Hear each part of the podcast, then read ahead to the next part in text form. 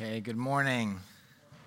Good morning. I'm so happy to be here talking about the Good Shepherd. This is my favorite passages, so I'm really excited to dive into it.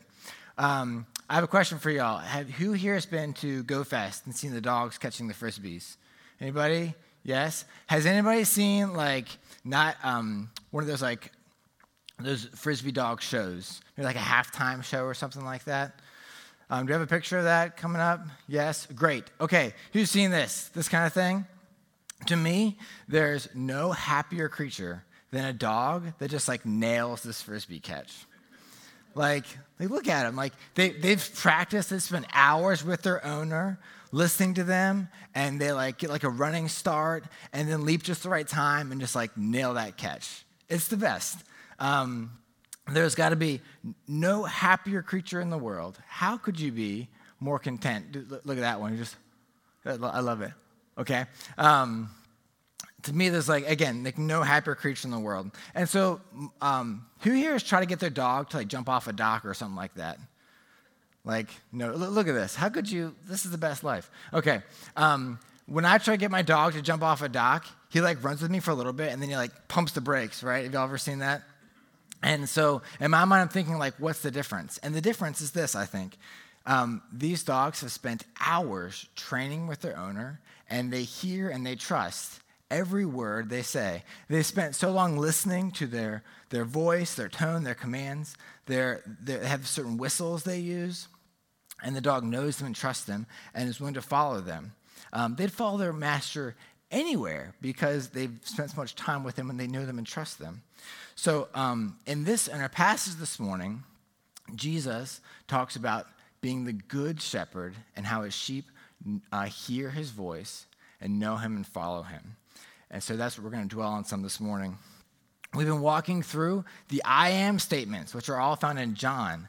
Um, and there are seven or eight of them, depending on how you count them, right?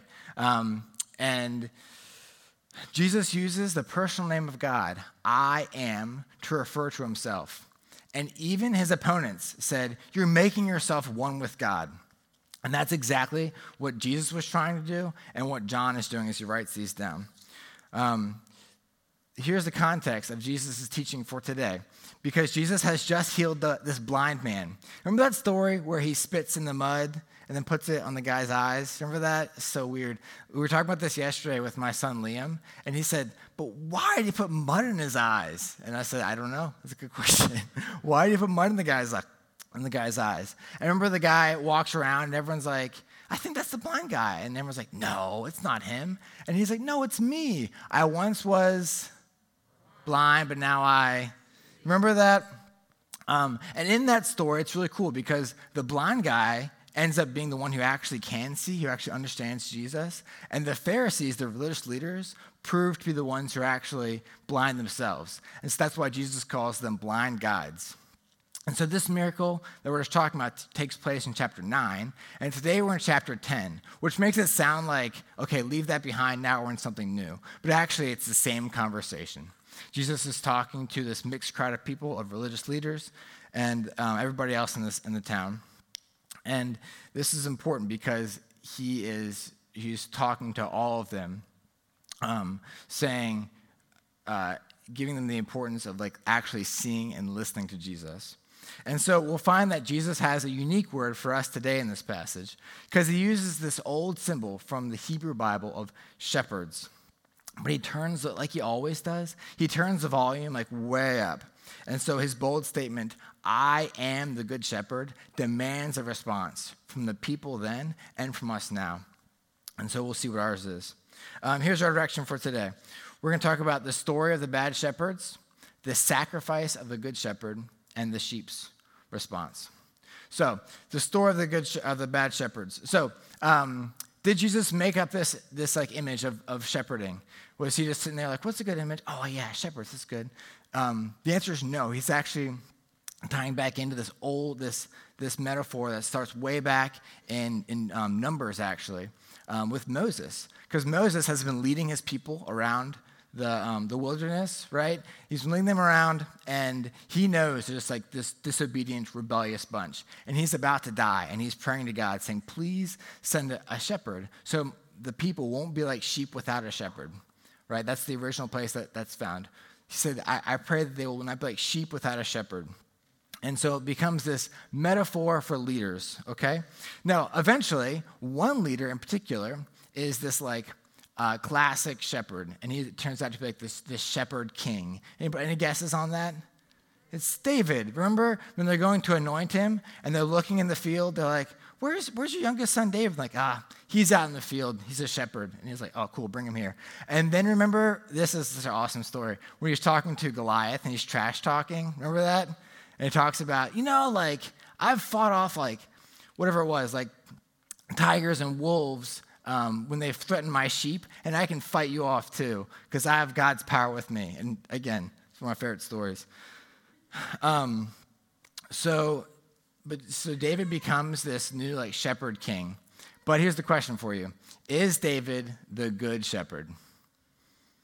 He's he's not. He's not. He actually sets this bad pattern for the rest of the bad shepherds to follow because he sees his friend Uriah's wife and he wants her and he takes her and he kills his friend so that he can have her. And thus begins this terrible track record for the rest of the bad shepherds of Israel, the bad shepherds that fail to care for their flock.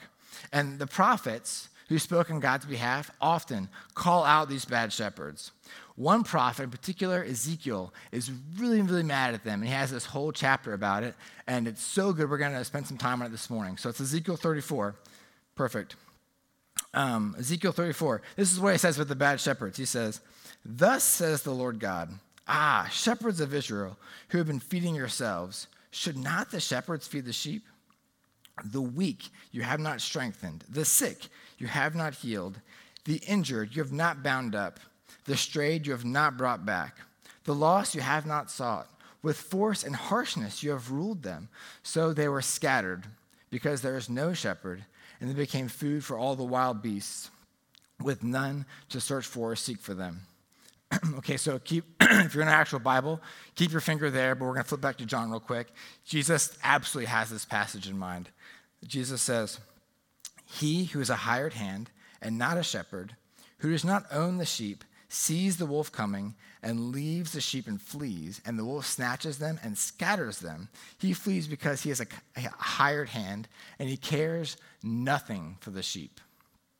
Okay, do you hear that? Jesus is, totally has this in mind, this whole image of the bad shepherds, and I think Ezekiel 34 in particular. Um, and so Ezekiel outlines a bunch of accusations about them. They haven't healed the sick and saw the lost. But Jesus sums it all up in one phrase what does he say? They care nothing for the sheep. He said that they ditch their sheep in danger because they don't care. It would be like, think back to the frisbees and the dogs. If like on the day of like the frisbee show, if like you know you got a call from your buddy being like, "Hey, can you come show up and uh, do the frisbee show with my dog real quick?" And you're like, "Wait, what's your dog's name again?" You know, and um, and so like, how do you think that would, that would work out if the, the person doesn't, doesn't know the dog, the dog know their, doesn't know their voice, and they don't care about the dog, it's clearly not going to go very well. And so that, that's the picture Jesus is painting here someone who just doesn't care for the sheep. Um, and so before we, we move on, I want to apply this to our lives as well. Are there bad shepherds that we follow? Shepherds that don't care for us? what are the, the voices or the whistles that you're listening to? Where are the places that you go to for guidance and comfort? Where are the places you go to for guidance and comfort? When you feel overwhelmed with information or you don't know where to go next, do you flip open your phone? Um, do you turn to social media? What do your friends say about this? Uh, Twitter, what do the professionals say about this? Um, Netflix, Fox News, CNN, maybe your favorite podcast. You all love a good podcast. Do these shepherds help you in times of trouble? Do they care? Have you considered the voice that you are listening to? Have you been listening to a voice that doesn't strengthen you, doesn't help you, doesn't heal you, doesn't care for you? And do you realize that there is a good shepherd who has pro- proven that he cares for you. So let's see how Jesus proves that he is the good shepherd by the sacrifice he makes. So looking back to our passage, we're still in John 10. Um, how does Jesus describe himself as the good shepherd? What does he do? I'll give you a hint. It's in there five times. Five times he says, it's kind of like a broken record I lay down my life for the sheep. And this isn't some abstract, like I lay down my metaphorical life, you know? Um, this is like, a, like literally, he's going to put himself in harm's way for the sheep. And maybe the first time he says it, people are like, oh, okay, maybe he'll like, you know, do something kind of dangerous. But by the end, it's clear of his self sacrificial love. He says, I lay down my life so I can take it back up again. And he's clearly talking about the, the, his, his death on a cross and his resurrection. Because Jesus' care for the sheep is going to lead him to willingly give himself to be humiliated, to be falsely accused. He's going to be accused of being the bad shepherd, guys. Like that's he's going to bear that. Um, he's going to bear shame and ultimately the brutal torture on a Roman execution rack. And then, so look at verse 16. When Jesus takes up his life again, he says, I'll seek out the lost sheep who are not of this fold. Do you hear his heart for the sheep? He's going to face a brutal death and then come out the other side, eagerly searching for the sheep. This is so amazing. And it's so clear that Jesus is th- thinking of Ezekiel 34. And this is actually kind of a cool little um, like Easter egg hidden in there. Um, flip back there if you like. We're going to look at Ezekiel 34 one last time. Um, this is later on the passage. It says, Thus says the Lord God, Behold, I, I myself, will search out for my sheep, and I will seek them out. As a shepherd seeks out the flock when he is among his sheep that have been scattered, so I will seek out my sheep. And I will rescue them from all places where they have been scattered. I myself will be the shepherd of my sheep and I myself will make them lie down, declares the Lord God. I will seek the lost. I will bring back the strayed. I will bind up the injured. I will strengthen the weak. And the fat and the strong I will destroy. I will feed them in justice. Okay. So, what's our Easter egg in there? What's, what's the little hidden, hidden hint? Um, Jesus says, I'm the good shepherd. And back in Ezekiel 34, God said, I'm going to seek out the sheep. Do you see this? When Jesus is claiming to be God with I am statements, this is what I'm talking about. Like, he's clearly, like, God says, I'm going to go seek the sheep, and Jesus says, okay, I'm here. This is so crazy. Like, at, people at the time who knew the Bible really well would have been like, what's he saying? And he's saying, I'm God come to seek out my lost sheep. Okay, so I have a picture for y'all. Let's see, is on the slide. okay, do y'all know who this is? Harriet Tubman. This is a, a, young picture of her. I chose this one on purpose. Um, she just looks so, I think, determined to me. Um, so Harriet Tubman was born a slave in 1822, um, and she suffered under a, a brutal owner. Um, uh, he like one time like threw some kind of like um, like anvil or something at her, hit her in the head, and um, and so uh, eventually, when her owner died, she took advantage and she she escaped she, she rolled north. And um, when she got her freedom, what did she do with her freedom? Did she retire?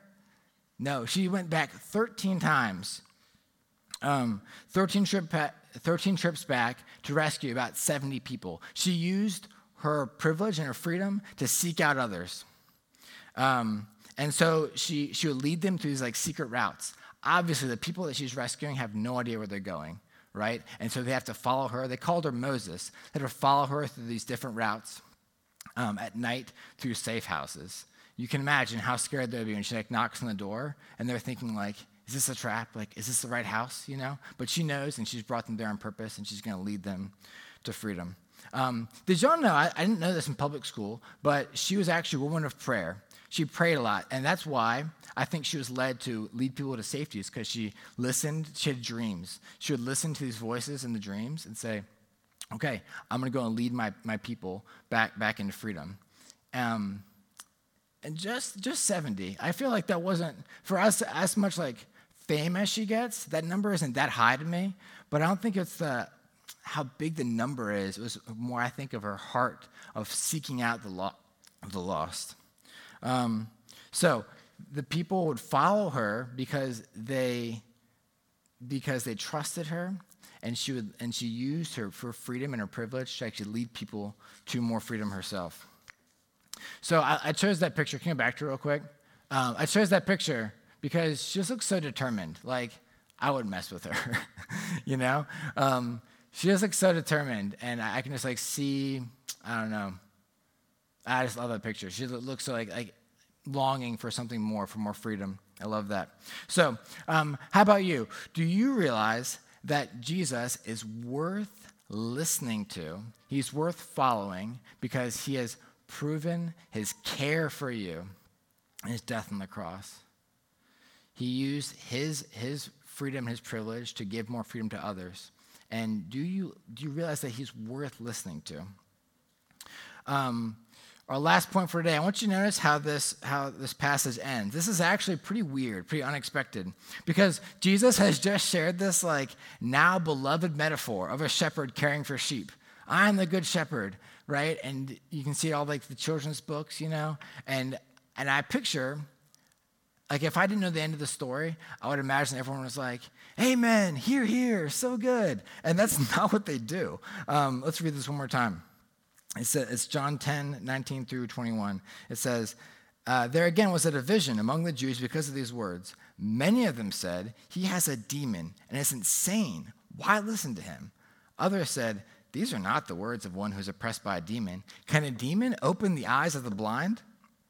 So Jesus' beautiful teaching on a good shepherd gets mixed reviews, gets a mixed response. Um, and so, what is this? John often does this in his gospel. Once you see it, you can't unsee it. Like, after so many of Jesus' teachings or miracles, there's this like mixed response.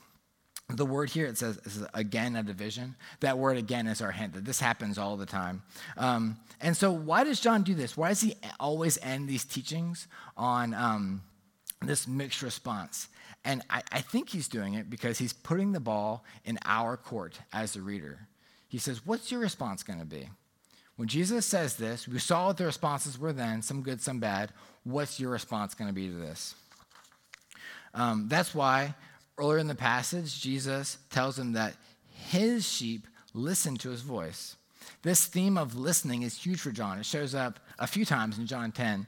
Um, I've got a slide, I've got a couple examples. John 10 5 says, A stranger they will not follow, but they will flee from him, for they do not know the voice of strangers. You'd be like me at a frisbee dog show. Um, uh, 27 says, My sheep hear my voice, and I know them, and they follow me. Jesus' sheep know his voice, and they run from imposters because they know the voice of the true shepherd. Okay, so I want you to think back to the, the image of the, of the dog with the trainer catching the frisbee. Um, I want you to imagine that you're watching one of these shows in person. Maybe it's like a halftime show of like NFL game or something, pre-COVID. Okay, and um, and so this happens sometimes. Like an owner and a dog like trot out to the field, and the dog will get like you know 10 yards away from the owner, just like watching him, like what's going to happen next. He's just waiting for the command. Okay, so the dog. I want you to imagine a, a dog gets in front of their owner, and they're both the, the lights are all shining on them, and they're getting ready to throw it. Um, and then suddenly, some, some, some jerk in the crowd starts to whistle, right? And the dog like looks around like, what's happening? And then other people start to join in as well. And so the dog is just frantically looking around like, oh my gosh, like, what am I supposed to do? I mean, he's lost. He's too distracted. And um, you can imagine this is like so sad because all he wants to do is listen to the voice of his owner and do what he's like been born and bred to do, which is like just nail some frisbee catches. That's all he wants to do. And um, but he's too distracted. There's too many voices right now. And so um, the dog's all distracted. He's looking around. He's whining. And then suddenly, a particular whistle pierces through the chaos, and the dog can get like refocused and looks at his master and make eye contact. And even though everything else is still crazy going on, the, the dog knows the voice the, the whistle of his master, and he can, he can look at him and recenter his attention on him. And so the show goes on, and, it's, and, the, and they nail it. And so, um, where are you in this story? Are you the sheep who hears his voice?